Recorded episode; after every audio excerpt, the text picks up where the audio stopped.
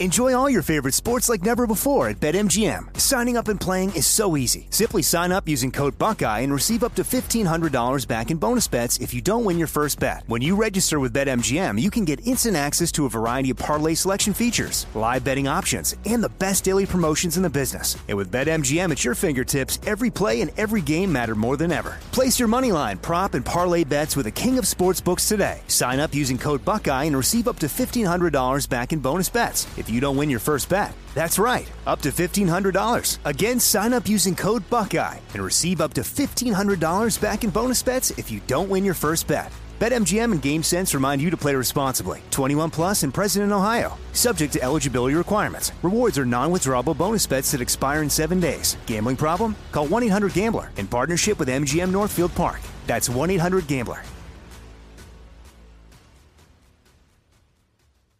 What's up? This your boy Lil Duval, and check out my podcast, Conversations with Unc, on the Black Effect Podcast Network. Each and every Tuesday, Conversations with Unc podcast feature casuals and in-depth talk about ebbs and flows of life and the pursuit of happiness. Unlike my work on stage, I tap into a more serious and sensitive side to give life advice and simply offer words of encouragement, yet remind folks to never forget to laugh. Every Tuesday, listen to Conversations with Unc, hosted by Lil Duval on the Black Effect Podcast Network, iHeartRadio app, or wherever you get your podcasts.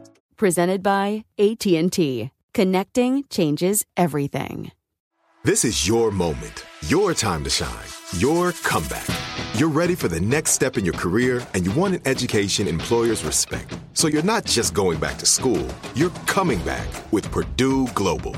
Backed by Purdue University, one of the nation's most respected public universities, Purdue Global is built for people who bring their life experience into the online classroom.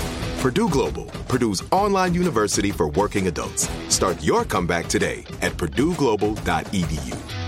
Hi there, I'm Zach Braff. And I'm Donald Faison. We're real life best friends, but we met playing fake life best friends, Turk and JD, on the sitcom Scrubs. 20 years later, we've decided to rewatch the series one episode at a time and put our memories into a podcast you can listen to at home. We're going to get all our special guest friends like Sarah Chalke, John C. McGinley, Neil Flynn, Judy Reyes. Show creator Bill Lawrence, editors, writers, and even prop masters will tell us about what inspired the series and how we became a family. You can listen to the podcast Fake Doctors, Real Friends with Zach and Donald on the iHeartRadio app, Apple Podcasts, and wherever you get your podcasts.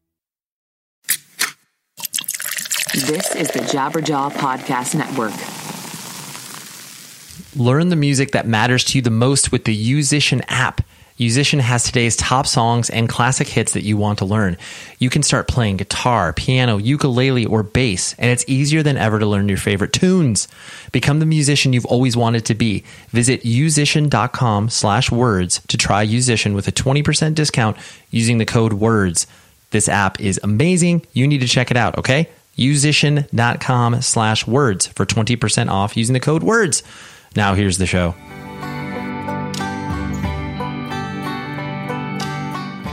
Hello, everybody. How are you doing? I'm Ray Harkins. You're listening to 100 Words or Less, the podcast. I am back from Japan, Konichiwa, Ohio. Ohio is actually good morning in, in Japanese, in case you're wondering.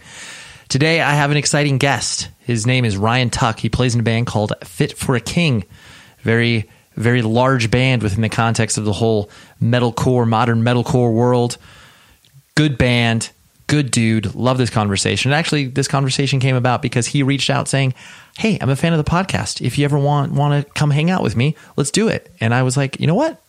I'm in your band. Let's go ahead and do this."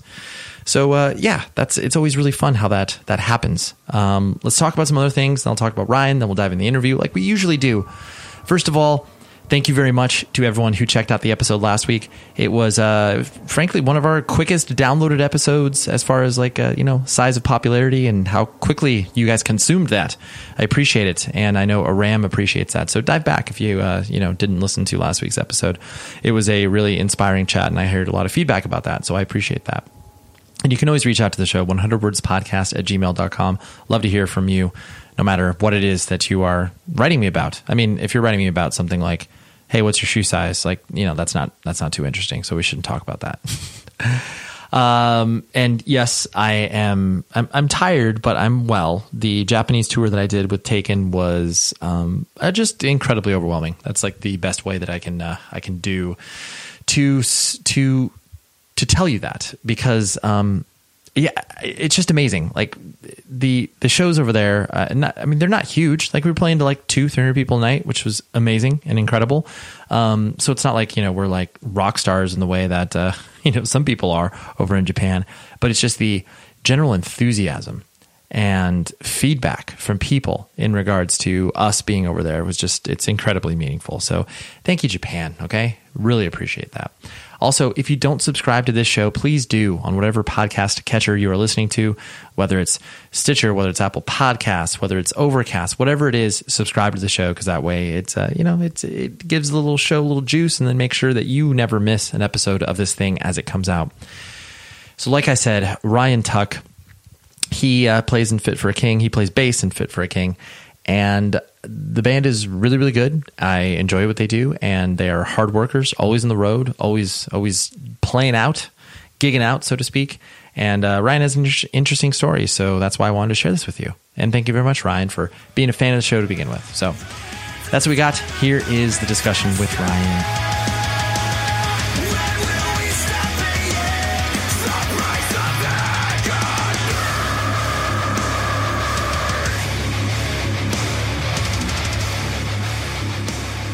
Well, well, Ryan, funny, funny you bring that up because that was literally the first thing I wanted to talk to you about because I felt like that was, uh, you know, that you you you teed it up uh, appropriately over a text where you're like, I'm going to need to discuss Kacey Musgraves with you, and then. Oh yeah. And, and then and then since she has obviously you know won multiple Grammys for her record, which I knew was going to happen, but um so t- okay tell me, convince me otherwise that I, I, my musical opinion is wrong, even though that's impossible and obviously that doesn't happen. But you know, t- tell me why you are a ride or die for Kacey Musgraves. Okay, so I uh, I play in a band with a bunch of dudes from Texas, and I'm from New York. Country was not my thing. I'm not really. I like some pop, but I'm I'm not a huge pop guy. And so riding in the van, particularly our drummer listens to a lot of country music, and usually I hate what he puts on. Not just the you know the country stuff. He either listens to country or the 1975. 1975 I can I can deal with. I I don't mind them. Regardless. So a time a, a couple times he would put on Kacey Musgraves and I'd be that that butterfly song and I'd be like, "Yo, what is this?" And he'd be like, "This is Kacey Musgraves." And then I started listening to the record and it just brought out my i guess the parts that i like about country a lot with the bubblegum pop that i tend to enjoy. Like i'm really into female singers. And uh which there's another beef i have with with the three of you with your top 10 lists but we'll get to that after.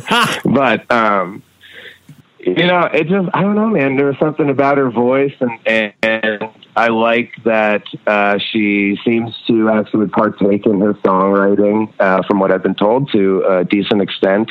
And uh, I don't know, man. I just love the record. Just when I, you know, I'm not a big country dude, but when I listen to it front to back, I totally get where you guys are saying where there's a couple songs that are just pretty redundant but I thought that the bangers were awesome. Like Butterfly, Space Cowboy, like I could listen to that all day. Right. But it was uh have you ever listened to Brandi Carlile? Oh yes, yes, yes.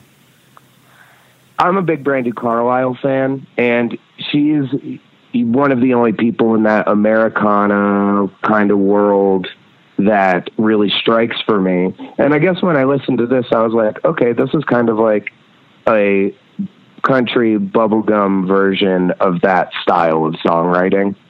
And uh, I don't know, just yeah. made me feel good. I like it. I think she's sweet as hell. I I no I bet I as much as I don't personally care for the record that much after because I think I mean you you encounter this I know just like everybody else does where it, you know, word starts to spread about a record and people kind of are like, oh, dude, like kind of freaking out about it. It's like, oh, dude, this is this is such a good record, and I remember that happening from not only you know friends in the music industry and people's opinions who I trust, but then there's also just like you know random people I work with are like, dude, the new Kacey Musgraves, and I'm like, wow, I'm getting it from all sides, but there there comes a time where you're just like, all right, I need to actually sit down and listen to this thing. And um, it, it's not a bad record. It's just one of those things where it didn't, um, you know, it didn't it didn't take me away in you know the the and plus, like you mentioned you are kind of the forced exposure to the record can definitely get you to like the thing where you end up, you know, being like, oh yeah, like I hated this for the first 10 times. And then all of a sudden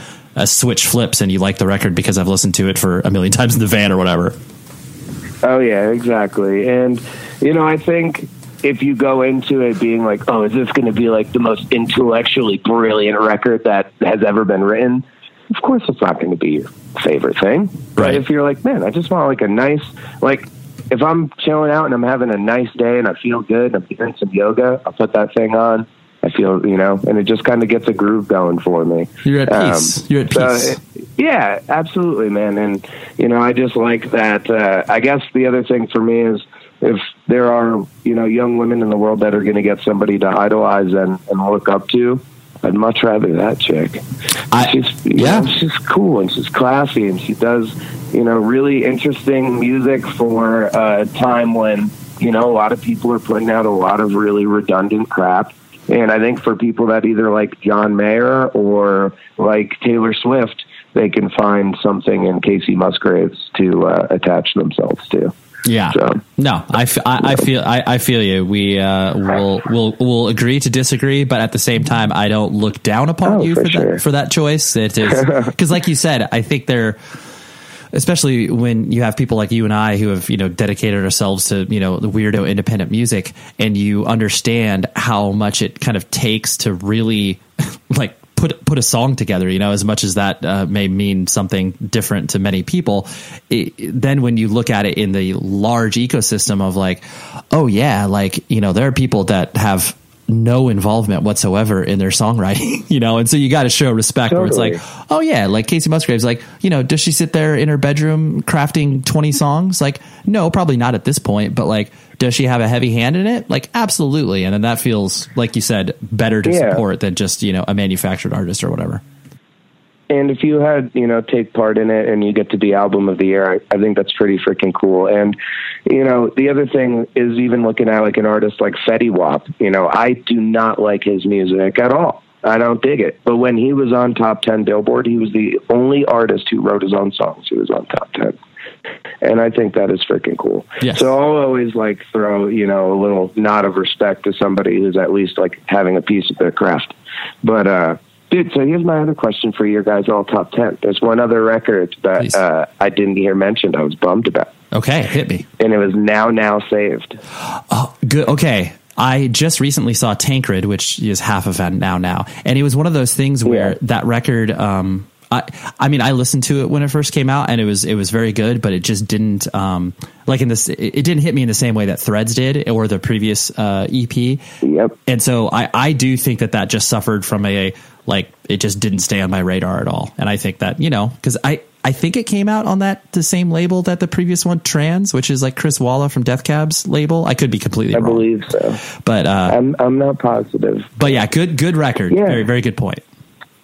Yeah, it was interesting. I, it, it didn't like when I think a lot of people heard Threads for the first time and it starts and you're like, oh wow, that sucks you in.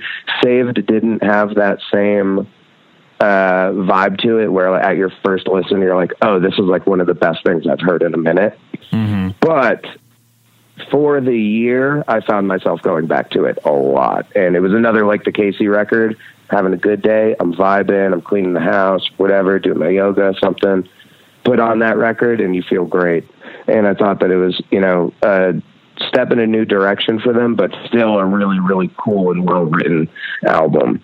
Um, but Yeah. yeah. that was the only that was the only one I was like, oh, I was surprised. I I expected that to get like a mention. No, But, to- uh, totally. No, that, that, no, it's it's a very valid it's a very valid point because it, it, it was a good record, but uh, yeah, you know, just didn't uh, didn't have that staying power. And I, I just looked it up online, and yes, it did come out on Trans Records. So, and I, th- you know, it's it's always tough when you feel like you know the way that you and I view the business as well, where we're you know we, we look at the way that records are marketed and like how it stays in public consciousness and all that other stuff. And so you know I, I think that sometimes you know we're maybe a little bit too close to stuff where it's like oh yeah that record didn't you know pop up on on my list for you know all of these other reasons besides the fact that it was really really good.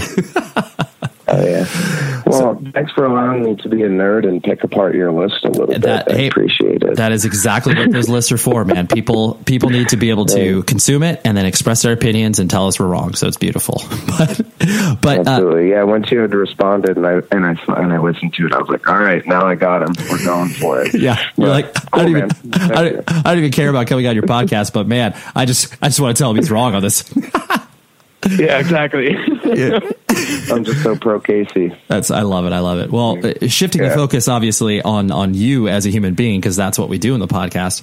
Um, so you you like you mentioned previously, you were born. Was it like upstate New York? Like uh, I, I think from what I understand, like the Red Hook area. I know you've mentioned it previously. Yeah, yeah. I grew up, or I was born in Rhinebeck, New York, and grew up in Red Hook, New York. It's a part of the Hudson Valley, Okay. uh, particularly Dutchess County, uh, like an hour forty north of Brooklyn. Um, and I currently live in Beacon, which is uh, like at the tip of the valley near Westchester, and um, it's you know about like hour fifteen from JFK, Brooklyn area. Um, but yeah, love the area. I mean, New York has always been awesome. Growing up, the scene, and I, I went to shows at Poughkeepsie all the time, and the Poughkeepsie scene was awesome when I was a kid. It's not crap now, which stinks, even though we have some pretty cool bands. Um, but uh, it was a great place to grow up, man. Super beautiful. You get the best of every season, and you know, I think exposure to like New York City and stuff at a young age is good for people. Kind of teaches you that the world is a melting pot and not to be such a little dick. Yeah. Well, that that's where Poughkeep- the Poughkeepsie. I th- I mean, I only played. I think I played once or twice there because the uh, oh gosh, Jeff Menig, the show promoter from up Jeff. Menig, that's one of my best friends. Dude, Je- Jeff My brought, man. yeah, Jeff brought Taken up there more than once, and uh, I mean, you know what it's like when you meet a promoter who you know clearly is doing it for the right reasons. Not only wants us to support like the local area, but then you know is just like a cool person. And like the Chance Yep. was up there, correct? Yes, sir. That's Yeah. where he worked. Right, right, right. But no, that's so cool. I just loved it when you find Yeah. those little pockets of like the suburbs where you know you Yeah. feel you feel like no matter what, there's going to be like a hundred kids at the show because everyone has been kind of groomed to come support these shows as they come through. Yeah, well, Jeff and I grew up in Red Hook together, and we were a few years apart.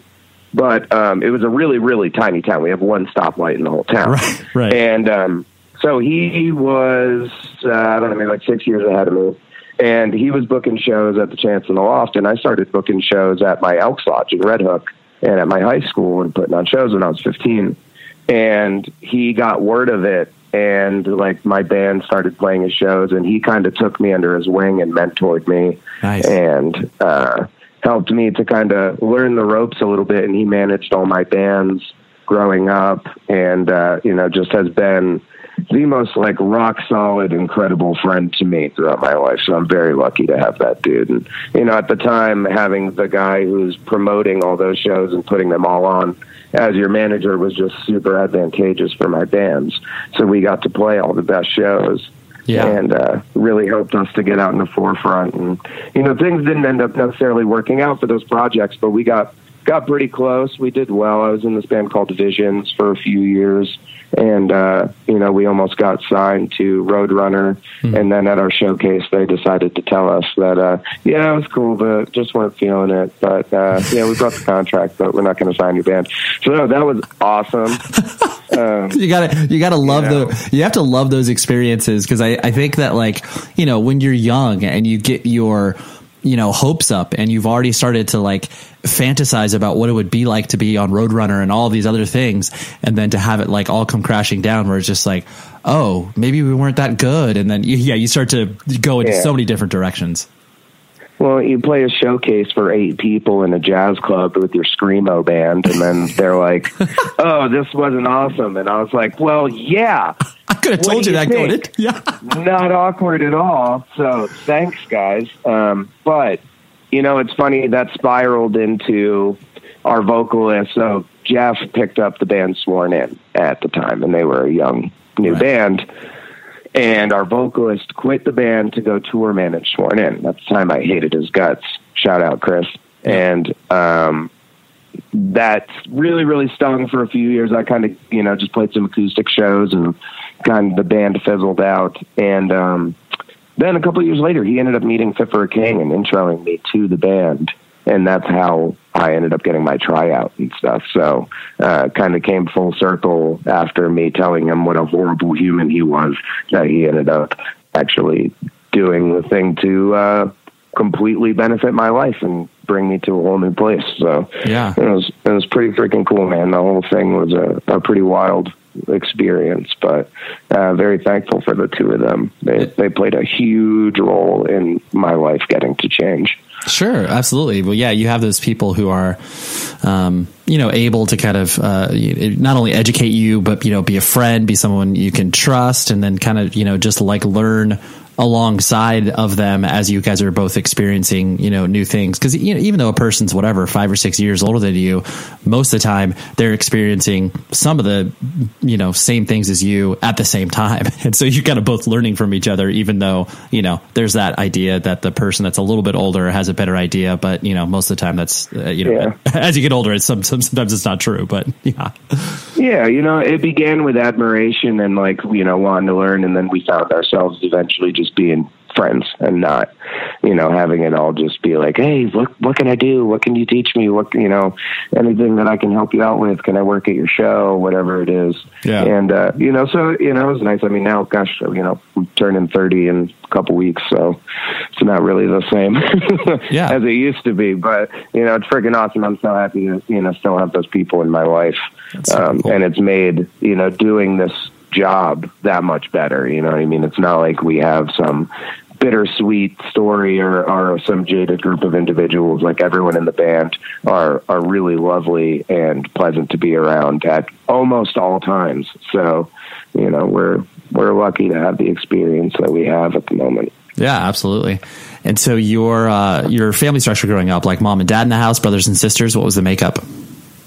Oh yeah, mom and dad uh, have been together since high school and are super cute and corny. um, Nice. total like white picket fence without the actual white picket fence life.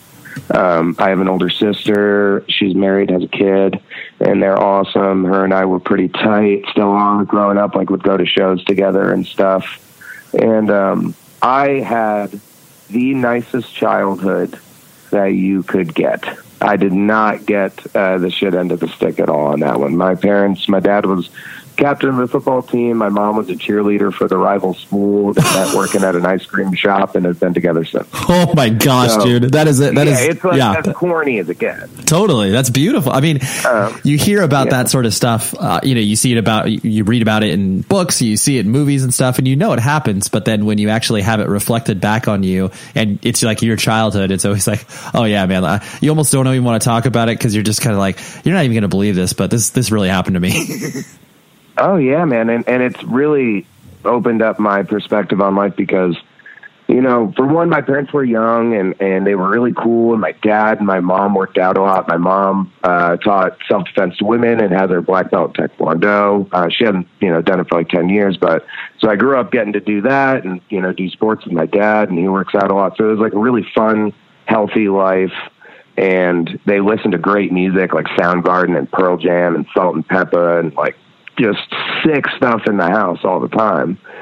So I got influenced at an early age to have what I think is pretty decent taste in music. right. Um, no, that's and then, you know, throughout our family, we had, you know, I had an aunt who is now seven years sober, but was a crackhead for 15 years and had three different kids from different dudes. And um, I have African American relatives and I have uh, a homosexual uncle and some things that in my life that I think helped me to I don't know, to kind of get it a little bit. You know, I, I still definitely say stupid crap as everyone does.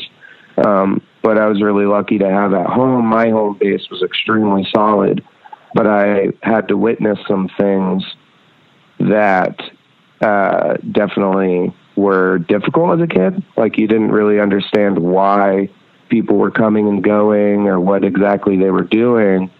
Um, and I think it helped me to like kind of stay straight when I was younger. I definitely had some stupid years in my early 20s where I um, went down a bad path for a while, but um, you know, my home life was was freaking cool, man. You know, it still is. They're the nicest, kindest people to deal with, and and luckily everybody that's gone through some crap is you know working it out. You know, I've got a cousin at the moment who um, you know is going through some stuff and incarcerated, but he's growing. And like some of this stuff is necessary and it's necessary for people to witness and to understand.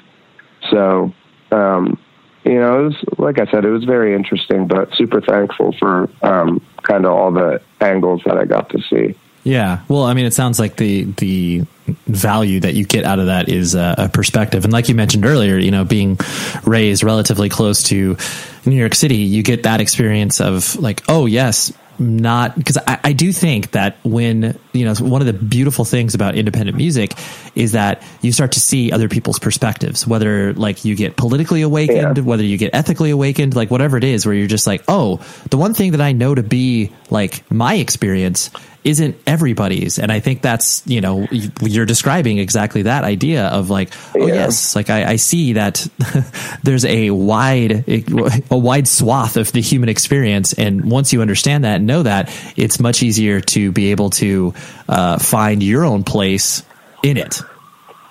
And I think that the weirdest thing for me with that is in the super like PC culture that we have right now, everyone is trying to say, I feel like a lot of these people, uh, particularly like Caucasian individuals, are saying that they understand what other people are going through. They're fighting for other people's rights and the idea of that they get it. And the fact of the matter is, you're never going to get it unless you have to walk that walk and experience that you're never going to 100% know what it's like to like get hit by a cop and have them throw your cell phone in a microwave and fry it. You know what I mean? Like, so I think just with the experience, I try to take a step back and like not be that guy that's like, yeah, like I know exactly what everybody's going through and I'm in a fight for you and blah, blah, blah. Like, it's just not that cool. Like, I don't, I don't think that I get a lot of kicks out of that. Um, but I think that if you take those experiences and you take that perspective and you know you do your everyday walk with it then then that's being an open-minded individual and that's being kind and that's you know being respectful to everyone and that's the positive movement that I think that everyone needs to really focus on is you know stop trying to say that you know exactly what everyone else is going through and just be there for people it's a lot easier Yeah, no, for Yeah. sure. It's it, yeah, especially yeah, you- you're you're very very very correct on that. But that's cool that that you you were able to you know start to put those puzzle pieces together at a, at a relatively early age. And so the uh, so it, Tuck is clearly a nickname, right? Like people call you Tuck. Have Yep. people called you Tuck for like 175 years? Like wh- I, I, anytime someone has a nickname, it's kind of funny. in the band What's that? yeah, so when I joined the band, we've got the vocalist name is Ryan Right. as well, even though we call him Kirby all the time. So they were like, "Oh, we need a nickname for you," and uh, I was like, "All right, like whatever." And one day I was we were in the studio making the first record that I was with the band, and I was going out on a date, and I tucked in my shirt, and Bobby just said, "Yo, looking good, Tuck." And then they're like, "Oh, That's it. that's it." So now, like, if I go to Starbucks, I say my name is Tucker, but it's not uh, my real name is Ryan Robert O'Leary. Right. And Tuck has zero relevance other than for like two years, I really liked tucking in my shirt a lot. And then I gained some weight and I was like, ah, I don't know, man. I can't really do this. Yeah, no, I, I, I, I knew, I knew that there, there was clearly a story attached to that because I was like, yeah, uh, you, you could not be, your name could not be more Irish, and it's like, where does the tuck come into play? But now that makes sense. So Yeah. Yeah. Zero relevance. But you know, the captain of my football team growing up, his name was Tucker. So I was like, oh, maybe like people will think I'm more handsome if my name is Tucker. I, I like that. I like that. Yeah, through through the process of uh, association with uh, something that people would have no idea that that is even associated with you, you'll try, you'll try to figure it out. yeah. He was a cool guy. You know, I just want to be a cool guy. Yeah, you know? totally, But- totally. um, and it, it's funny too because usually, you know, so you, like you have you always kind of played bass in all the bands that that that you've played in, or have you kind of shifted to guitar and bass? Yeah. Okay. I, I, I started as a guitar player. Um, my uncle taught me how to play when I was in like uh, like seventh grade, and but then uh, when I was in tenth grade in high school, I had just I had sang in bands beforehand, not playing any instruments. Um, and then friends of mine were like, "Hey, you play guitar, right?" And I was like, "Yeah." And they're like, "Hey, we're starting like a hardcore band. You want to play bass?" And I was like, "I don't play bass." And they're like, "We have one." I was like, "Okay." Okay. And then uh, they just wanted me to go crazy. And there was this really cool band from the area called Ghost Among the Dead. And their bass player was um, in my grade, and he had the coolest stage presence. And I was like, oh, I'm just going to try to be like Steve, and I'm just going to go wild and break my back and just do stupid stuff and try to be the chariot and Norma Jean and all that kind of crap and Dillinger. And, uh, so it just kind of grew from there. And then i just got stuck. I i went from that band to playing bass and singing in a, like a three piece pop punk band. And then i joined bass in like a you know a metalcore band. And then that just kind of went from there. That i just ended up sticking with that more so because of i was like 18 i got into that whole poughkeepsie scene. I was playing in that kind of world. So once I left, I got kicked out of this band called The Last of Our Kind. And then I started the band Visions with friends of mine locally. And um, I just always played bass and sang after. It's way easier for me to either play bass and sing or play acoustic guitar and sing than try to play electric unless it's like soft stuff, which everyone always wanted shredding. And I don't shred at Right. all. so um, Well, not going to happen. and it's the only reason I bring up the the bass. You know, bass is such an interesting instrument, especially when you're talking about you know punk and hardcore, because usually it is like, um, you know, I, I don't want to use the word afterthought because you know clearly uh, you know it, it plays an important part in every rock band ever, but it, it usually the uh, the beginning of a bassist life is usually relegated to that idea of just exactly what you're talking about, where it's just like, oh yeah, we already have some guitarists, but like, you know, Ryan, you're a good hang. Like, do you know how to play bass? It's like, well, it's two less strings. I guess like I'll try to figure it out. Exactly. I mean, I don't think that there's ever been a band in this genre where someone's been like, "Yo, I love that band because they have the most ripping bass lines ever." totally. Never, not once. They always say, "Oh, I like that band because he threw his guitar thirty feet in the air and then he like climbed some some stacks and jumped into the crowd." Yep. You know, so I never, well, you know, unless you're like AFI and actually have bass lines that make your songs songs. Uh, yeah, no thanks. I'll just play my chugs and act like an idiot and kick crap. So Right. Well, and it's much more fun for me. that, that makes sense. And you, it, it also seems that, you know, people that, that play bass, and granted, this is a very uh, gross generalization, but you have your people who play bass that are just like, you know, totally fine, just like being in the pocket, you know, doing their thing. I want like no attention whatsoever. Um, and then the other people who are just like, Hey man, I like to like, you know, ham it up and have fun on stage and, you know, goof off and stuff like that. And it seems like you kind of obviously fall into the latter of the two, um, because you like to, you know, be goofy and, and enjoy your, your time on stage. Not saying the other people don't enjoy their time, but you get my point. Um, so ha- I think there's people that take it way too serious for sure. Okay. Uh, yeah, yeah, yeah. you know, it's like, yeah, like you gotta, you're there to entertain. You're there to be an entertainer. I'm not there to, if I just stood up there and I played my chug patterns, it's not going to leave anybody being like, oh, wow, that was like really interesting and cool. It's just going to be the minimum. So I'd rather. The show is sponsored by BetterHelp. We all carry around different things that stress us out, right? Like maybe it's something really, really small, like, man, that parking space, it's always taken. And I wish that I would be able to like get it instead of, you know, this person that maybe, you know, is the most courteous and considerate. I know that's something very random, but it's true. We all experience different things throughout the day that trigger us in so many different ways. And there are many times where I have been like, I wish that I had a, a spot or a repository for me to, you know, get this stuff off of my chest. Because if you bottle it up, that is no bueno. And then all of a sudden you explode on a coworker or a friend or a family member being like, the parking spot. And people are like, what are you talking about? That is where therapy comes in. And I love working with BetterHelp because I'm a huge advocate for therapy, broadly speaking. So if you're thinking of starting therapy, please give BetterHelp a try. It is so easy because it's entirely online. It's designed to be convenient, flexible, and suited to your schedule. All you do is fill out a brief questionnaire and then you get matched with a licensed therapist. And if you are not vibing with the therapist for any reason, you can switch it out at no additional charge.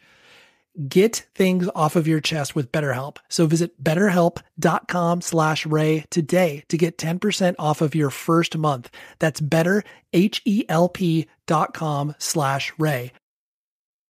Enjoy all your favorite sports like never before at BetMGM. Signing up and playing is so easy. Simply sign up using code Buckeye and receive up to $1,500 back in bonus bets if you don't win your first bet. When you register with BetMGM, you can get instant access to a variety of parlay selection features, live betting options, and the best daily promotions in the business. And with BetMGM at your fingertips, every play and every game matter more than ever. Place your moneyline, prop, and parlay bets with the king of sportsbooks today. Sign up using code Buckeye and receive up to $1,500 back in bonus bets if you don't win your first bet. That's right, up to $1,500. Again, sign up using code Buckeye and receive up to $1,500 back in bonus bets if you don't win your first bet. BetMGM and GameSense remind you to play responsibly. 21 plus and present in Ohio. Subject to eligibility requirements. Rewards are non-withdrawable bonus bets that expire in seven days. Gambling problem? Call 1-800-GAMBLER in partnership with MGM Northfield Park. That's 1-800-GAMBLER. This is it. Your moment. This is your time to make your comeback with Purdue Global. When you come back with a Purdue Global degree, you create opportunity for yourself, your family, and your future. It's a degree you can be proud of, a degree that employers will trust and respect.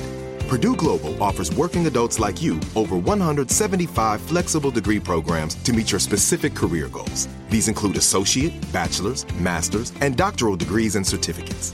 Purdue Global degree programs range from nursing to business to communication and more. Whatever your interest, we have the degree that will move you forward. You have the knowledge, you have the experience. Now it's time to get credit for the work you've done and earn the recognition you deserve with Purdue Global, Purdue's online university for working adults. You know you're worth it. We do too. So don't wait another second to get the degree that will take your career to the next level. Start your comeback today at purdueglobal.edu. Or try to provide something for them, and I still get to sing, and you know that's my moment of uh, redemption where I'm like, okay, like I'm not just a you know a dancing animal, like here I you know I do some pretty stuff too, and that's where I you know sit back for a moment, but. um you know, it, it, I just think that uh, it's really nice when bands put on an entertaining gig for the crowd. Yeah. You know, so I've, I'm lucky that the dude let me act like an idiot. But last night I was spinning around and I broke my strap for the third time and I threw my bass across the stage, hitting our singer and snapping off a tuning peg. Good. So Congratulations. that was cool. Hey, this may sound absolutely insane, but do you know that you can actually get paid just for listening to this podcast? It's true, and you can do it for free with this app called Podcoin. It literally pays you to listen to podcasts. Here's how it works. You listen to podcasts and you earn Podcoin while you listen. Then turn that Podcoin in for gift cards at places like Amazon or Starbucks. Or you can donate to charity, which is an awesome, awesome feature. So the more you listen, the more you earn. For a person like me, holy moly, I, I, I'm signing up immediately for this. Download the Podcoin app right now on iPhone or Android and use our code WORDS, W R D S, and you will get 300 Podcoin for just for signing up. And if you listen to enough of this show on here and many other shows, you can get a cappuccino at Starbucks or an Amazon gift card on Podcoin. So do it today on Podcoin and use the sign up code WORDS to start earning today. It'll change the way you listen to podcasts because they pay you. How incredible is that? I've I've really looked into this and it's the real deal, okay? Podcoin. Just do it. Listen to this podcast on Podcoin. And you know, I'll, start taking you out for coffee. Well, technically not me. It's it's Podcoin that's doing it. So thank you Podcoin. And now here's the rest of our show. I guess with that being said, like, have you always been uh, comfortable on stage, or was it one of those things where you know, as you first started to do it? I mean, you know, clearly there's always an element of when you first start to do it, you have no idea what you're doing, so you're kind of always nervous. Um, but w- has the kind of, I guess, performance nature of playing in bands kind of come naturally to you, or is that something you've warmed up to over time? Yeah, I was a musical theater kid in high school. Um, there you so go. You're totally performing was just my thing. Yeah, I like that's all I did. Man, was just either being in plays. You know, I did two or three plays a year, um, all throughout high school, and then I'd also have uh, I had like one or two bands going at every time. So I was just really busy with that kind of stuff. I I was a pretty poor student. You know, uh, I wasn't uh, very focused on it, pretty ADHD, crazy, all over the place. But luckily, my parents were super supportive. They uh, wished I definitely would have cared more and done better, but they always backed me being involved in the arts and understood that that was my passion. Like, not every 16 year old kid wants to necessarily like put on jazz shoes and, you know, plie across the stage, mm-hmm. but I did, and it was awesome, and I was so stoked on it. Because I mean, coming from New York, that was you know part of my initial dream was like, well, maybe I could be an actor, maybe I can you know be on Broadway. But then you start to, you know, like with playing music, I would try out for um, things in the county at our local theater and stuff like that outside of my high school, and then you really realize how talented people are. And you know, I thought that I was pretty confident and talented, but then you meet some of these people that are just stars, like so insanely good. And that kind of killed the theater thing for me, where I was like, I really like this, but I don't know if I have the confidence to like do this by myself for 15 years in the hopes of making it. I think I need people around me to help me be a little more confident. Like, having a band around you, at least when you fail, you have people to, you know, kind of jump around each other and be like, no, we're going to get over this. Like, we can do it. You know, we can get over anything. Where when you fail an audition or you don't get that role, you know, other than calling your mom, there's not much you got to get over it. Um, so that's why I decided to really stick with the, the music thing and not do musical theater. Sure. Yeah, well, it makes sense. Yeah, when once the uh, fishbowl gets a little bit larger, you realize like, oh yeah, like I, I, may have been cool amongst this like this this small pool of talent, but then oh yeah, other people are like uh, like you said, you recognize the talent uh, far exceeds the world that you've existed in, and it, uh, it's I mean it's cool once you experience that because either you are able to you know kind of shift uh, focus and shift uh, ideas where it's just like, okay, well, maybe I won't be an actor, but like, oh, I could be a good, you know, production designer or whatever. And you start to realize that there's all these other options out there. But yeah, it's cool that you can still participate in the arts, but clearly, you know, you're still like you, you're still on stage, but you're just not doing the thing that, you know, you did when you were 15 years old or whatever. It's just cool. Exactly. And, you know, I'm so thankful for like the experiences that I had doing that because, you know, you had to really put yourself out there. You had to be exposed. And I got to meet so many cool people while I was growing up from my area that it was, it was really nice, man. A lot of dudes like, you know, because I'm I'm a decently athletic human, and you know, a lot of guys when they were like, "Oh, why are you stopping playing football to do theater in a tiny little town that doesn't you know, you get some stuff said about you, some mean things, and you know that kind of situation was hard. But the only reason why I did it was when I was a freshman, I was in chorus, and three junior or two junior girls came up to me and my buddy, and they were really cute, and they're like, "Hey, are you guys trying out for West Side Story?" And we are like, "Uh, yeah." Cool. Cool. And that's why I started, you know? So it's like, oh, all right, you can like make fun of me, but I'm going to spend every evening like dancing with like pretty girls and you know have a pretty awesome life experience. So you know, it was it was really fun, man. That was some of uh, my fondest memories as a kid, for sure. Yeah, you know, that's really really cool. Um, you know, so uh, because there's no way that uh, anybody could ever speak to a uh, you know metalcore band that is centered within the Christian lifestyle and not talk about faith, because clearly that is what everybody talks about. so like hey. was, was uh, I mean, I guess was was you know faith Christianity and stuff like that something you know kind of instilled uh, from the get go, or was that something you kind of arrived to later? How how was your relationship with that?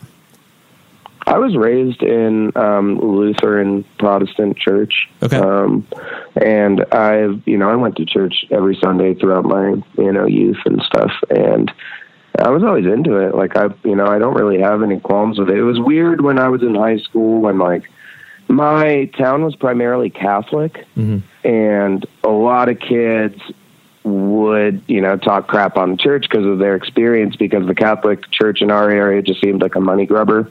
If you didn't um go consistently and give enough money they'd kick you out.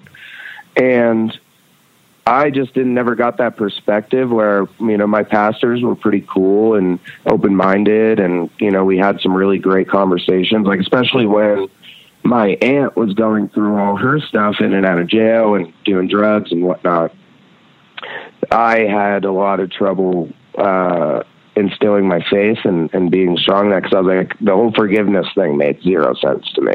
I was like, no, no, no. Like, how am I supposed to forgive this person? Like, she sucks. Like, straight up. There's no way Right. that I have to forgive this human.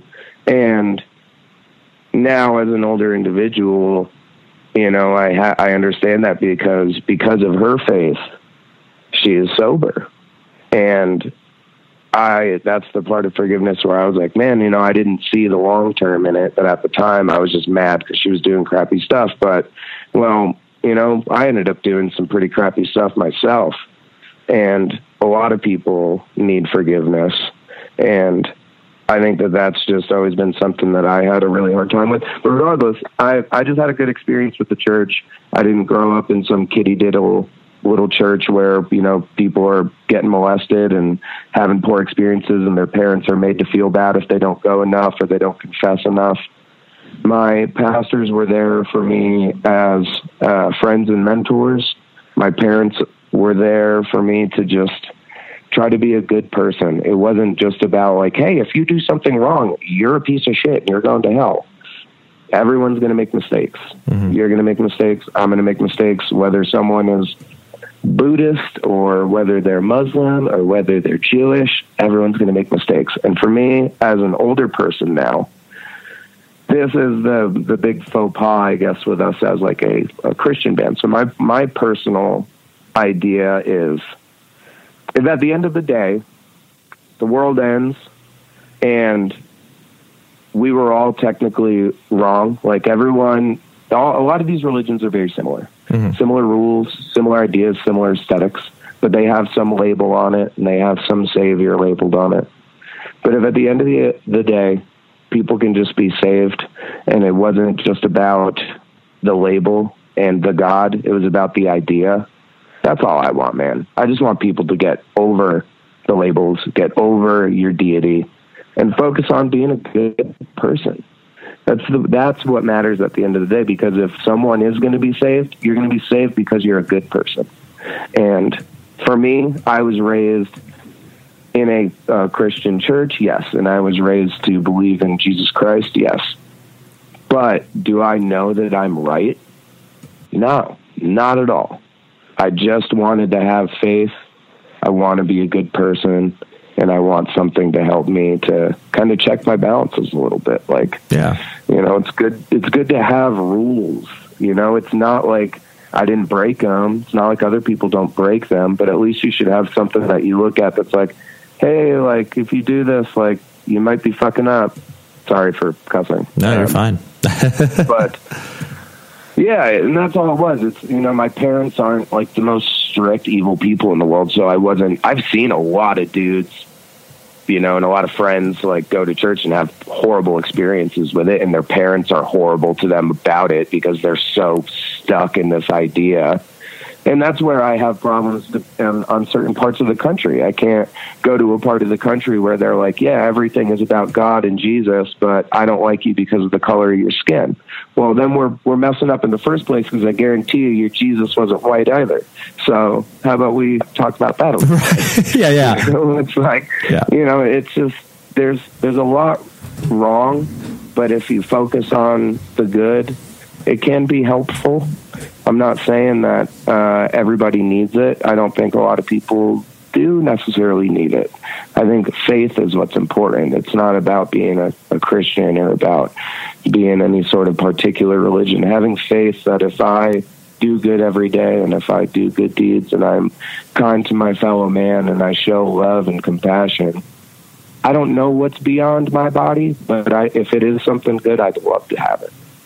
So Yeah. you know, No, that's just kind of. I think that's where we lie, man. No, no, I, I appreciate you laying that out because I, I know it's it, it is one of those things that it's like eh, since the dawn of of Christian alternative music, uh, the, there's always been that uh, that push and pull notion where it's just like, you know, I mean, I myself am, am Christian. I've always identified with it. I've never played in a Christian focused band or anything, but I've always got that sort of. Uh, um, you know, well, not even tag, but I've just always people have discussed with me about that, and it, it, it is one of those things where it's just like it- you, you, all, all, like you said, all you're trying to do is just bring the focus on the fact that, like, oh yeah, like we're all approaching this from you know our own lens, and we all have different opinions Yeah. about this. But like you said, if at the core of it you are simply trying to you know do better than you did yesterday and uh, put forth a a positive attribute into the world, that's all that anybody can ask for. Yeah, and, and to preface that, I mean that you know that's my view, and you know everyone may just in my band may describe their faith slightly differently, but I think that we all have the same like core perspective of trying to do. It's just different when you're raised, you know, in Texas in a Baptist church versus Yep. you know the way that I was raised. Um, but yeah, like you know, and it's interesting because even us as a quote unquote Christian band, like we're not really trying to to jock that label super hard because on the new record, one song has a religious tension or a, religious idea to it. Yep. it. We're not writing every song about you know praise up. You know, it, it, it's not all about that. There's so much more going on in the world than our personal belief in a faith, and I'm very happy to talk to kids about it whenever they'd like to talk to, about it. But I'd also like them to look at the songs from a realistic perspective and be like, okay, not everything has to have a religious tie to it. You can take these lyrics and you can have them mean to you whatever you'd like, but just so you know, I wasn't thinking about God when I wrote this. I was just, you know, like I was sad or I was happy or I was whatever. Like, you know, this let's not make it something that it's not. And that's the problem is for us, we're not labeled as a cool band because we're a Christian band. So certain bands don't want to tour with us because they label us a preachy band. We've never preached ever. We don't. We say God bless at the end of the set. That's Right, it. That's all you're gonna get. So stop calling me preachy. Sorry that when we were kids, you know, the band signed to uh, uh, Solid State, which have been the most incredible label to us ever, are the most kind people that we could ever ask for. And you know, yeah, we we like religion, but you know, no offense to like our friends, but like for today, for instance, they were a preachy band. They went up there Yeah. and preached. They were a ministry. So that is sure, what they. if you Yes. don't, if you don't want to tour with them, that's fine. But for us, we're not a ministry. We are not doing that. And the perfect word for it. We are not a ministry band. We don't preach. We just wrote some songs that have a religious connotation. And that's just how it is. It's Yeah. not, especially as we get older, a lot of the stuff doesn't have that to it. So that's the only issue that we're having at the moment is we are, you know, doing well and the numbers are there and everything's going great. But some people have pigeonholed us in that way, and it's a little frustrating. Um, and that's kind of ironic, right? Because then it's like, God, fix it for me. What's the problem? Right. totally. But totally. Hey. That's the problem, right? You Yeah, know?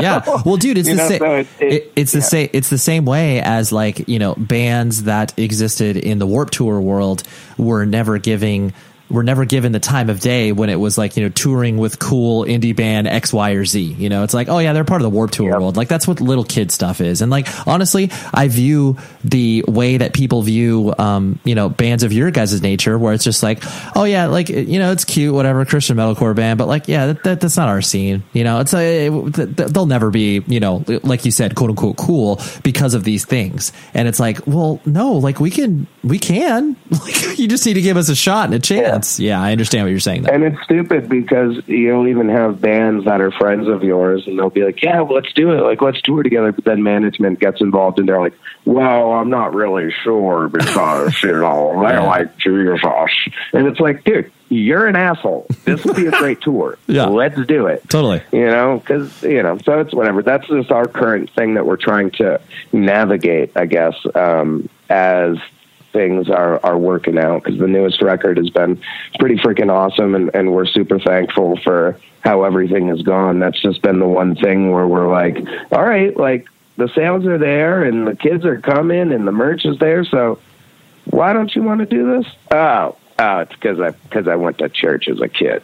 Cool. Yeah. Thanks, man. Yep. So, but it's still a lot of fun, and we are super, super thankful, and things have been badass. So, you know, really no complaints about it. It's just another thing to figure out, and it's not the worst thing to have to figure out. It's much better than, hey, why isn't my band selling? So, Yeah. um, no, no, I, I feel, I'll- I, I feel I'll you. It's take like- it. yeah, yeah, totally. I, I mean, I don't think anybody can hear that complaint and, uh, uh, you know, look at it as like, yeah, sour grapes, like you're complaining about it. But it's just like, no, these are the realities that you get confronted with when you are, cause I, that was actually a question I was going to ask you a little bit later, but it's apropos to bring up right now where it's like, you know, so many of, of, uh, you know, bands that are uh, of your guys' ilk, whether it's, you know, you guys like Silent Planet, like all these bands, it's so interesting because it's like I see them all kind of hit this interesting plateau of like, yes, you're successful, you are, you know, a really solid direct support or headliner in most places, but then it never, um, I'm, I'm saying never like that. of course, that isn't always the case, but it's like, it does. not everybody's August Burns Red. Right. We'll It- it it- yeah, but then it, it's interesting because it's like, but then bands can kind of exist like, you know, whatever. Gideon's another prime example where it's just like, you guys can be quote unquote, this is, these are my words, not yours, uh, secretly successful, where it's just like, you know, the, the, the music industry at large is not paying attention to you of being like, oh yeah, you're the coolest band. Like, you know, of course we'll put you up for a Grammy or whatever, you know, not like you're asking for that validation, but that the that there's a, there is that proverbial sort of weird glass ceiling that gets put on a band. I mean, yes, you're not going to be rise against because you are not like you know that sort of quote unquote commercial appeal. But you know, do you do you kind of notice that as well that uh, it sort of unofficially exists? Totally. For us, that's been, we have always been a very slow growing band. So, like, at the time where everyone's like, the industry sucks, you can't sell records. Every record, we sell more records. Every record, we stream better. Record, more kids come and we sell more merch. We're selling on this current tour. We've had our record breaking merch days, and they've been pretty damn good. So it's interesting where that for us having to pitch that to people and convince them like no we promise you guys like we're doing well. It's really weird. Like it's it's hard at times because you want to have people just recognize on their own and not have to deal with you know like this you know like a knocked loose we're just you're so fucking popular you can do whatever you want and everybody loves you and it's easy peasy it ain't easy peasy over here, you know, but we still get great opportunities. We're still direct support to August Burns Red right now. We just did direct support to Devil Wears Prada. But that's also the same problem is we've done so much support for Christian bands that people have labeled us in that world and say, well, you can't be direct support to Loose because you've been direct support to Devil Wears Prada and August Burns Red. But why not? Because it's metalcore and metalcore should be able to cross like that. And if we're bringing 300 kids and you're bringing 500, it's, you know, 600 kids, that's a crazy awesome show, and people will be into it. So, you know, it, it has been it's interesting for us to have to navigate, but um, I think a lot of it's just the choices that we've made, um, and that's why a band like Gideon. They're not a Christian band anymore. Like yesterday, they put up a shirt online that says Neanderthal shit in it and uh, a lot of their fans are upset that they were like a Christian band for a long time, and now when you go see them, they cuss a lot on stage and you know do it in the music and stuff, which is cool. I dig it. You're adults, do whatever the hell you want. Yeah, totally. But that's a hard thing to navigate. Is getting those people to stay by your side, and we will never do that uh, just because I don't. Enjoy all your favorite sports like never before at BetMGM. Signing up and playing is so easy. Simply sign up using code Buckeye and receive up to $1,500 back in bonus bets if you don't win your first bet. When you register with BetMGM, you can get instant access to a variety of parlay selection features, live betting options, and the best daily promotions in the business. And with BetMGM at your fingertips, every play and every game matter more than ever. Place your moneyline, prop, and parlay bets with the king of sportsbooks today. Sign up using code Buckeye and receive up to $1,500 back in bonus bets if you don't win your first bet. That's right, up to $1,500. Again, sign up using code Buckeye and receive up to $1,500 back in bonus bets if you don't win your first bet. BetMGM and GameSense remind you to play responsibly. 21 plus and present in Ohio. Subject to eligibility requirements. Rewards are non-withdrawable bonus bets that expire in seven days. Gambling problem? Call 1-800-GAMBLER in partnership with MGM Northfield Park. That's 1-800-GAMBLER. This is it. Your moment. This is your time to make your comeback with Purdue Global. When you come back with a Purdue Global degree, you create opportunity for yourself, your family, and your future. It's a degree you can be proud of, a degree that employers will trust and respect. Purdue Global offers working adults like you over 175 flexible degree programs to meet your specific career goals. These include associate, bachelor's, master's, and doctoral degrees and certificates. Purdue Global degree programs range from nursing to business to communication and more. Whatever your interest, we have the degree that will move you forward. You have the knowledge, you have the experience. Now it's time to get credit for the work you've done and earn the recognition you deserve with Purdue Global, Purdue's online university for working adults. You know you're worth it. We do too. So don't wait another second to get the degree that will take your career to the next level. Start your comeback today at purdueglobal.edu. It took 11 years to get to this sale. The Knix anniversary sale is on now at knix.com. Celebrate the intimate apparel company that has reinvented products for real life with one of Knix's biggest sales of the year. Get 30% off all leak-proof apparel from the number one leak-proof brand in North America, including period underwear, swimwear, activewear, and more. Millions of people have made the switch to Knix leak-proof underwear, and there's never been a better time for you to try. Save 30% on super comfortable, machine washable, and great looking underwear that's perfect for periods and light bladder leaks. Choose from a variety of colors, styles, and sizes, from extra small to 4XL. You can even match your leak proof underwear with an incredibly supportive and comfortable Knix wireless bra. Don't miss this chance to stock up on your Knix favorites or try something new. It only happens once a year at Knix.com. That's KNIX.com for the Knix anniversary sale. Hurry, the sale ends on Monday, May 13th. Go to Knix.com. That's KNIX.com. I don't want to hurt anybody's feelings, so we're not going to start scream, you know, cussing on stage. I'm from New York. I have terrible mouth. Right. I just don't use it in my music. Yeah. And um, you know, I think that's fine. So to each their own. Love those boys to death, and I'm so happy for them, and they're making the choices that make them as individuals happy. Yep. Um, we just Ryan, Jared, and myself, we just don't want to do that, and um, Yeah, you no, know, no. we'll just stick to what we do. It, hopefully, it works out, and you know, people in time, you know, we're we've always been a slow grow. So we're down to stick to that. We will slowly start to do other style of tours, and uh, if it works out, awesome. Yeah. In a world where everyone is confined to their homes, society begins its largest bin watch to date. In the hallowed library of Hulu, or perhaps on a shelf of DVDs you haven't looked at in a decade, is a show that perfectly encapsulates life in the early aughts and launched a friendship that would inspire millions. Hi, I'm Zach Braff. And I'm Donald Faison. In 2001, we starred in Scrubs, a sitcom that revealed a glimpse of what it was like to survive a medical internship. As Turk and JD, we explored guy love. Nearly 20 years later, a lot has changed. We're not Supermen, but we're still best friends. Eh. Given the mandatory lockdown, there's no better time to relive the series that brought us together in the first place. And we're doing it with a podcast. That's right, people. We're going to bring friends and crew members and fellow cast members and writers and and guess what? We're going to even invite some of you to call into the podcast and ask all the questions you want of the entire Sacred Heart staff. Join us for Fake Doctors, Real Friends on the iHeartRadio app, Apple Podcasts, and wherever you get your podcasts.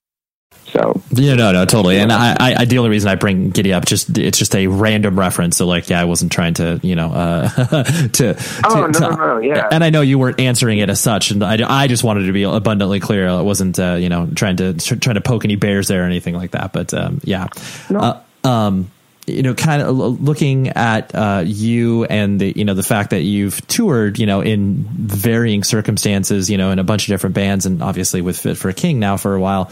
Um, the relationships that you have. I mean, because you have a fiance, right? Or you're set to be married at some point in yes. the near future. Okay, and so I presume you've been with her for a decent amount of time.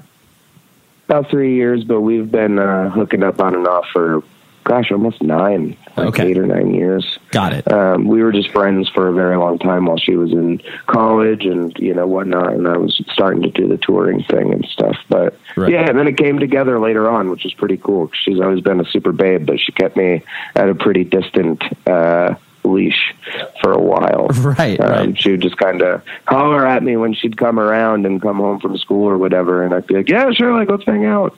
Um, but yeah, almost three years now that we've been, you know, together with no uh, no issues. Knock on wood. So very Right. thankful. She's the shit. And so, what I the reason I bring that up is more so not not for you to get a selfish plug for your uh, current fiance, but just the idea of, uh, you know, I think when you start off in touring bands and you start to exist out in the world at large, and then it starts to become more serious because you know you're out for longer and whatever the you know the maintenance of relationships you know back at home whether it's you know with your your family whether it's with your friends whether it's with your significant other um, how have you kind of navigated that? Because you know a lot of it is a strain on those relationships and you know a strain on you because you have to be kind of more present in certain circumstances because you are not physically there. So um, has that been something that you've had to kind of you know sort of navigate and, and cope with?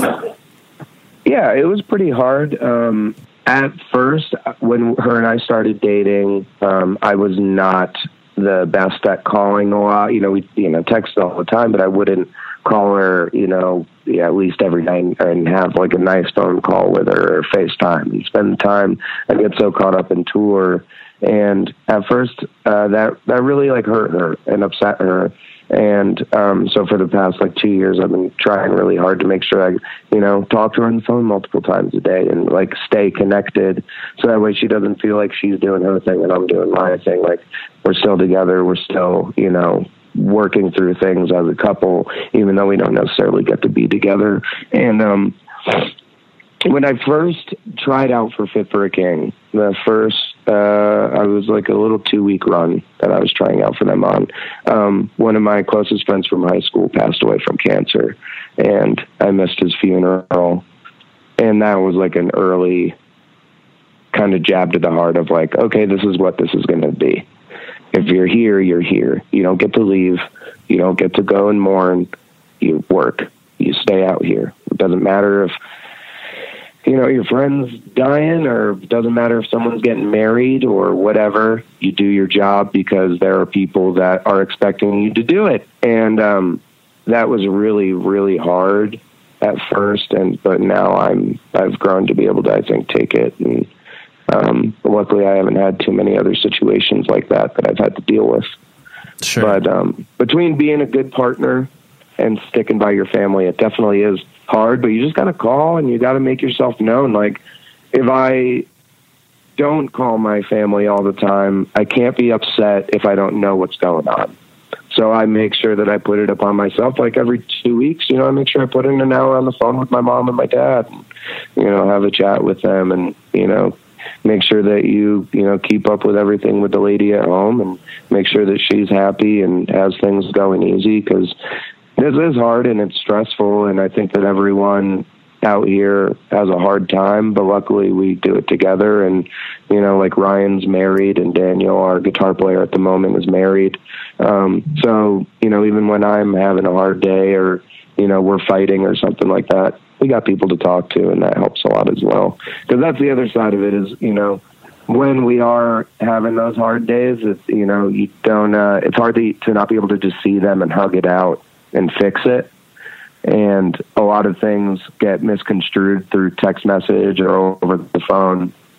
So I've just tried to slow down be a little bit more conscious and not just you know think with uh, like the fast paced style of tour where it's like, well, no, I've got to do this thing right now. I got to go. Like, nah, if she needs me, then you know that's the focus first, and then go see your friends or do whatever the hell you want to do while you're out on tour. Yeah, yeah. No, that that I think that that last part is really important because I think that's what. Uh, yeah, it's so easy to just you know be reactive when you are in these highly stimulating environments, and like to be able to disconnect and, like you said, share the time with the person that uh, you know you uh, care about. Uh, sometimes it's just hard. It's easier said than done, and so for you to be conscious about it, like that's a, I think that's a really really good piece of advice. Um, Even for you know, right now on this tour, everybody just about all like us, Miss May I and Crystal Lake particularly, we play Super Smash Brothers on Switch as like a group every day for like multiple hours if we can. So that's the where it's like, all right, I need to like get off the freaking switch and go actually call my lady and you know not just sit here and, and melt away so yeah it's been it's been cool and luckily like you know having lots of guys around you that are doing the same kind of thing and having the same conscious effort like it's not like this is party central out here so it's easy you just have to be a good partner you just Yeah. gotta care and Yeah. call and then it's not a big deal Yeah, absolutely. Uh, last two things I want to hit you before uh, I let you go was the um, you, know, you you do your own podcast that you uh, enjoy, and how how long have you been, or am I crazy about that, or you do your own show? Yeah. No no podcast for me would No, cool, okay, would oh, be fun but no podcast for me no, i just have another band Yes, you have another band, which I that's just dumb research on mine because yeah, you so you do another band that is obviously signed to Tooth and Nail and everything like that, or not Tooth and Nail, but Solid State or Tooth and Nail. Tooth and nail, yeah, because it's much softer. So we put it out on the on the softer side of the. Uh, so you know, tooth and nail, solid state are like the, pretty much the same entity, same bankroll, same owner. Um, but you know, they put out the Anberlins and the Copelands and May on tooth and nail, and then you know the heavier stuff on solid state. So um, they've been uh, very kind and have been putting out the off road minivan stuff on tooth and nail for me. Yeah, that's really cool. And the uh, the fact that you can have uh, you know your quote unquote side project, but you know still be as active as you want to be with it, and then still have a platform through the label. I'm sure that's really really gratifying. It's been super helpful, man. And the guys in my project Off-Road Minivan at home, like they're all like the drummer's my best friend in the whole freaking world, and you know the other guys in my in the band I've played in bands with on and off since I was like 15. So you know them finally at least you know maybe we won't tour the world and get to be super busy because I'm very busy with Fit, but they'll get to put out you know records on a cool label and get to play some do some touring and have some experience. And you know they're very thankful for that. And I am too just because when it comes to songwriting off-road is more what I write. It's you know I love playing Fit for King and entertaining and and writing that music but when I get home from tour first thing I do is sit on my couch with an acoustic and and play so um, off-road has been just it really helped me a lot. I was having a hard time for a while with fit just because I felt like I wasn't getting to be as artistic as I wanted because a lot of kids talked crap on my first uh, record with the band. And what they don't know is that the band at the time wasn't very close. We all, you know, I was just getting to know them and they all weren't necessarily loving each other either. And so I just kind of ended up doing my own thing on that Slave to Nothing record, and I was super. You know, I had, I had gone through a really hard time. One of my uh, my neighbor growing up died from a heroin overdose, and then my friend died from cancer, and I was just in a really bad place. And I wrote this really sad record, and didn't go great. It went well, but you know, it didn't go as well as we wanted. So on Deathgrip, I didn't get to do as much, and it really weighed on me mentally as an artist where I was like, cool, like touring is great and making money is great, but like, what about how I feel? Like, I want to make art. I don't give a shit. I'm not going to do this and just be some, you know, dancing monkey. I want to be, I want to be an artist. So I started off road minivan with um, two friends of mine at home, Melvin and Evan, and we wrote the song Spiral Gaze that we ended up releasing. And um, pretty quickly, I showed the label and was just like, "Hey, what do you what do you think about this? I'm thinking about putting this out." And they offered to pick it up, and allow us to put out an EP and and do a video. And we're working on a full length now, and it just really really helped me mentally because I just needed more. Um, and I needed to be able to put out uh, songs that I was writing at home that I felt like were never going to see the light of day. And I guess that's the hard part is like, sure, you have, you know, some success coming your way and you're really, really stoked on it. But I felt like it was their success. I felt like it was the band, you know, could I have made a band on my own and have it be successful? Maybe not, because that's why I had to join someone else's. So I got caught up in that where I just felt like I had to prove myself and prove that I could be um, a songwriter on my own and not just leech off of other people's success.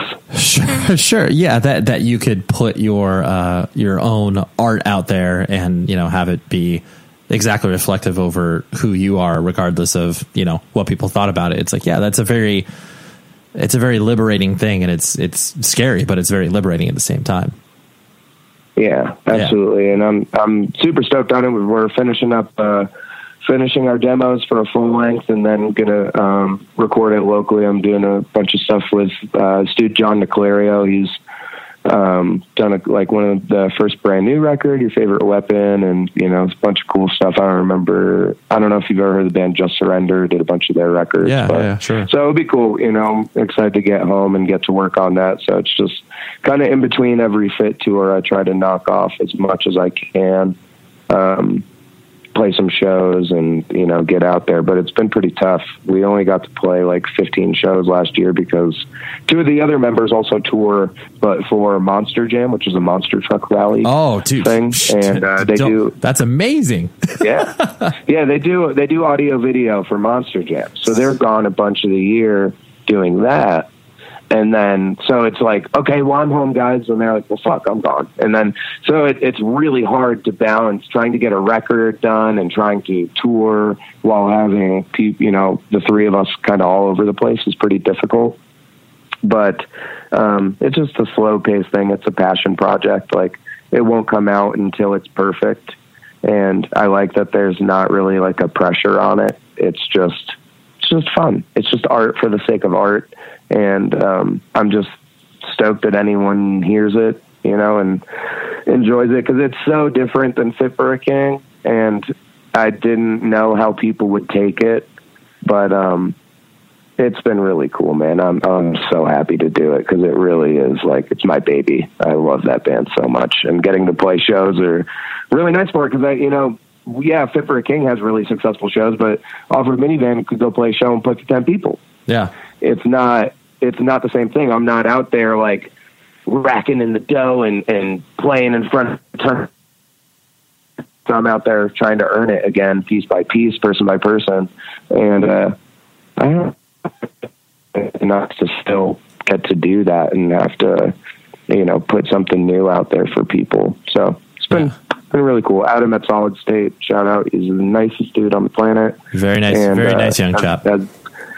Yeah, he's been so good to me, man. So it's been really cool. You know, the whole the whole team that we've got is nothing but kind, loving people, and uh, it's made life pretty enjoyable and easy. So yeah, that's awesome. That's yeah. awesome. And I, I would be remiss if I did not talk to you about the fact that you uh, you are one of uh, quote unquote those people that are uh, super into uh, you know uh, fitness. I don't know if I, you want to be per, labeled as a, as CrossFit because I don't know. People obviously have opinions about that. But uh, yeah, you're yeah. you're a physically active guy, um, and I, I presume. I mean, just because like you mentioned, you played because you played football, like you said in high school, right? Yeah, I did too uh, for a couple years, um, and then I ended up stopping and just doing the theater thing full time. But I've always done sports. Whether you know, one year I did track for fun in the spring because I didn't have a play to do or stuff like that. Um, did martial arts as a child. I got my black belt when I was like fourteen. Um, but yeah, just always been into. My dad is jacked he is just a beast of a human. So he just wouldn't let me not work out. He was just at an early age, it was very admiring. He wasn't doing it just to like be some macho dude. Like it was just cool to see him do everything and do it really well. Like when you played sports with your friends and your dad got involved, he was always Superman. Like he was always the strongest, baddest dude around. So it just made me want to be physically fit. And I had my neighbor growing up when we by the time we were 14, he was like 300 pounds at five five. He was huge and now he is shredded and jacked and benching 290 and just the most insane shape you could ask. And it was super inspiring because I was like, man, like you went from zero to hero, dude. Like you really went for it. Um, so it made me feel like I didn't work hard enough. Um, and a lot of time on tour, we do get lazy. I've definitely had some tours where I don't work out at all. Um, and it definitely affects me a lot. I hate when I get back home and then it's not as, um, I'm not in as good of shape. But uh, luckily on this tour, there's a bunch of dudes that work out. So we've we've only missed like four days, I think. Look at you of actual shows. No, it's Um, cool. And yeah, I don't do CrossFit, but I'm more. I I just like I like lifting and I like yoga. Those are my things. Um, I think that uh, it's really nice to be able to um, you know carry your weight and you know be strong and and be able to help out in situations where I don't know. My dad just always said, if you walk into a room and you know you're like one of, if not the strongest guy, you just have a different confidence. And I just always, uh, I don't want to ever feel like I'm going to get taken advantage of. I just want to feel strong. Uh, and it seems really corny and stupid, and a lot of people don't get it. But um, I think once you start to get that feeling of what it makes you feel like to be healthy, like when I get done working out, I feel better than I did before.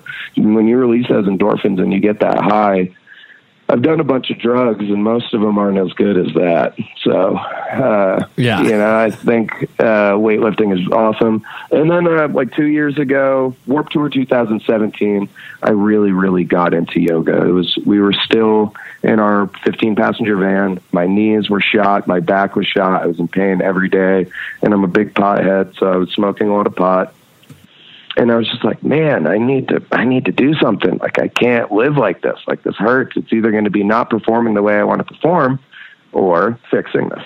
And luckily, at Warped Tour, it's super hot, and we didn't have a bus. So doing yoga outside on asphalt in 100 degree weather every day, nothing gets you limber like that. And from there on out, I just got so into it um, because as like a pretty hyper guy, it's one of the only times I'll just like tell myself, no, I need to just chill and concentrate, and I'll put on a record that I like, and you know, just let everything slow down for an hour. You know, I think it's hard when you're on tour, you're at a fast pace constantly. So my yoga is my time to just kind of shut everyone out and think about what I'm trying to fix. It kind of goes along with the faith, man. Like what did I do yesterday that upset me, and what did I do yesterday that was that was mean, and what can I do today that could be better than that? Because I've had some instances. I have a, a pretty dark sense of humor, and uh, make people uncomfortable or say the wrong thing. And I'm really trying this year to just eliminate that and not be a rude person.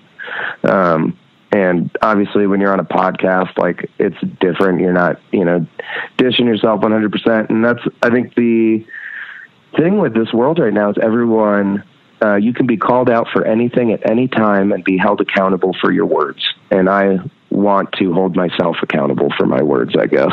So the yoga is cool for that. Helps you just analyze and, and think about stupid crap that you've been doing in your life that you need to fix. And, um, it's cool. Even like my fiance, I told her for you know a year she was having back problems and and she wasn't. Uh, um, you know, she was just feeling really stressed. I was like, man, you need to try this out. I'm telling you, it's sick. And a lot of people hate being told to do stuff like that, but you know, now she's been doing it and loves it to death. And you know, I, I think that more people would like it. And the, the reason my my main question I ask everyone is, when's the last time you stretched? And the average person will tell you, uh, I have no idea. Never. Uh, I don't know. Middle school? Yeah, exactly. You need to stretch. You You, need to make yourself feel good. You need to get your blood flowing. You need to like. You can't just sit in a chair all day, or you know, work in a factory all day, or whatever it is that you do as an individual, and then just go right to bed and not take any attention to detail on what your body is going through, and uh, and working those things out. And um, I don't know. Yoga's just pretty cool. It's been been really really nice for me, and it's helped a lot with the touring because I still have you know some back pain and some knee pain at times, but um, I always feel better after I do it. So Yeah. between that and the lifting, it's been awesome. That's You know, awesome. And we've got two vegans in our crew, so we go to Whole Foods a lot. So Yeah. you know, we that's the other part is just eating healthy, man. You know, you get on tour and a lot of people eat like garbage. So Right, right, right, right. you know, that's that's when you gain the weight. The first time we toured with August Burns Red, I gained eight pounds in five weeks by drinking beer. It was the first tour we ever got a rider. Yeah. And I'd never gotten beer before on a tour. I was like, oh man, that's so cool. And then I got home, my dad was like, dude, you look fat. Like, you need to fix that. So, uh, yeah, it, it's interesting. The, the diet is the hardest part, I think. Um, to consciously have that time where it's like 11:30 and you're really hungry but you're like okay I'm not going to eat a giant sandwich right now because I'm going to bed. So, Yeah, for sure. Yeah, the, protein shakes. the four. Yeah, the, totally, totally. Well, dude, thank you so much for hanging out, Ryan. This has been super fun, and I really, uh, yeah, I enjoyed our I enjoyed our chat. Absolutely, man. Big fan and super thankful to uh, have gone to be on your podcast today, dude. It was awesome, and I love that chat. So, Thank you for listening, and thank you, Ryan, for coming on the show. He was on tour, so uh, I always appreciate when people are able to find like you know an hour of time, even though most of tour is just waiting. But trying to find a quiet place on tour is always difficult. So appreciate Ryan carving that out. Next week we have a great chat with. You may not be familiar with the band, but you should be if you're a fan of like you know explosions in the sky, that whole sort of like post rock scene.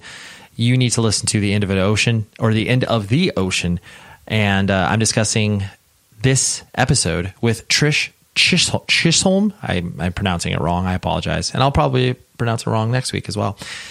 Trish Trish Chisholm. She plays guitar in uh, the end of an ocean, and really good band really interesting story. I just uh, I found the, the chat to be super fun. So that's what we got next week. And until then, like I always encourage you, please be safe, everybody. And on the way out, please don't forget to check out Yousician because they can teach you so much great stuff on guitar, piano, ukulele, bass, or singing at your own home and your own pace for a fraction of the price of traditional lessons. Visit yousician.com slash words to try Yousician with a 20% discount using the code WORDS. All right? Now, be safe, everybody. You've been listening to the Jabberjaw Podcast Network, jabberjawmedia.com. Shh.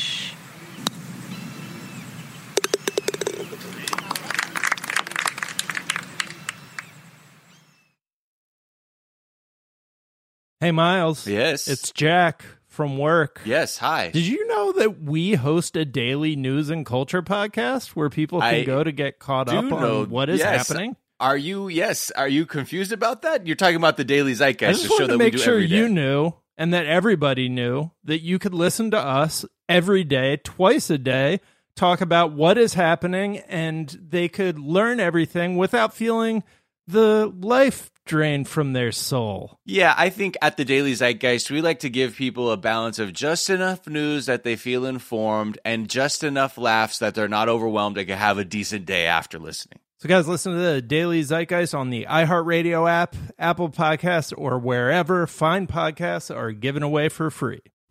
The show is sponsored by BetterHelp.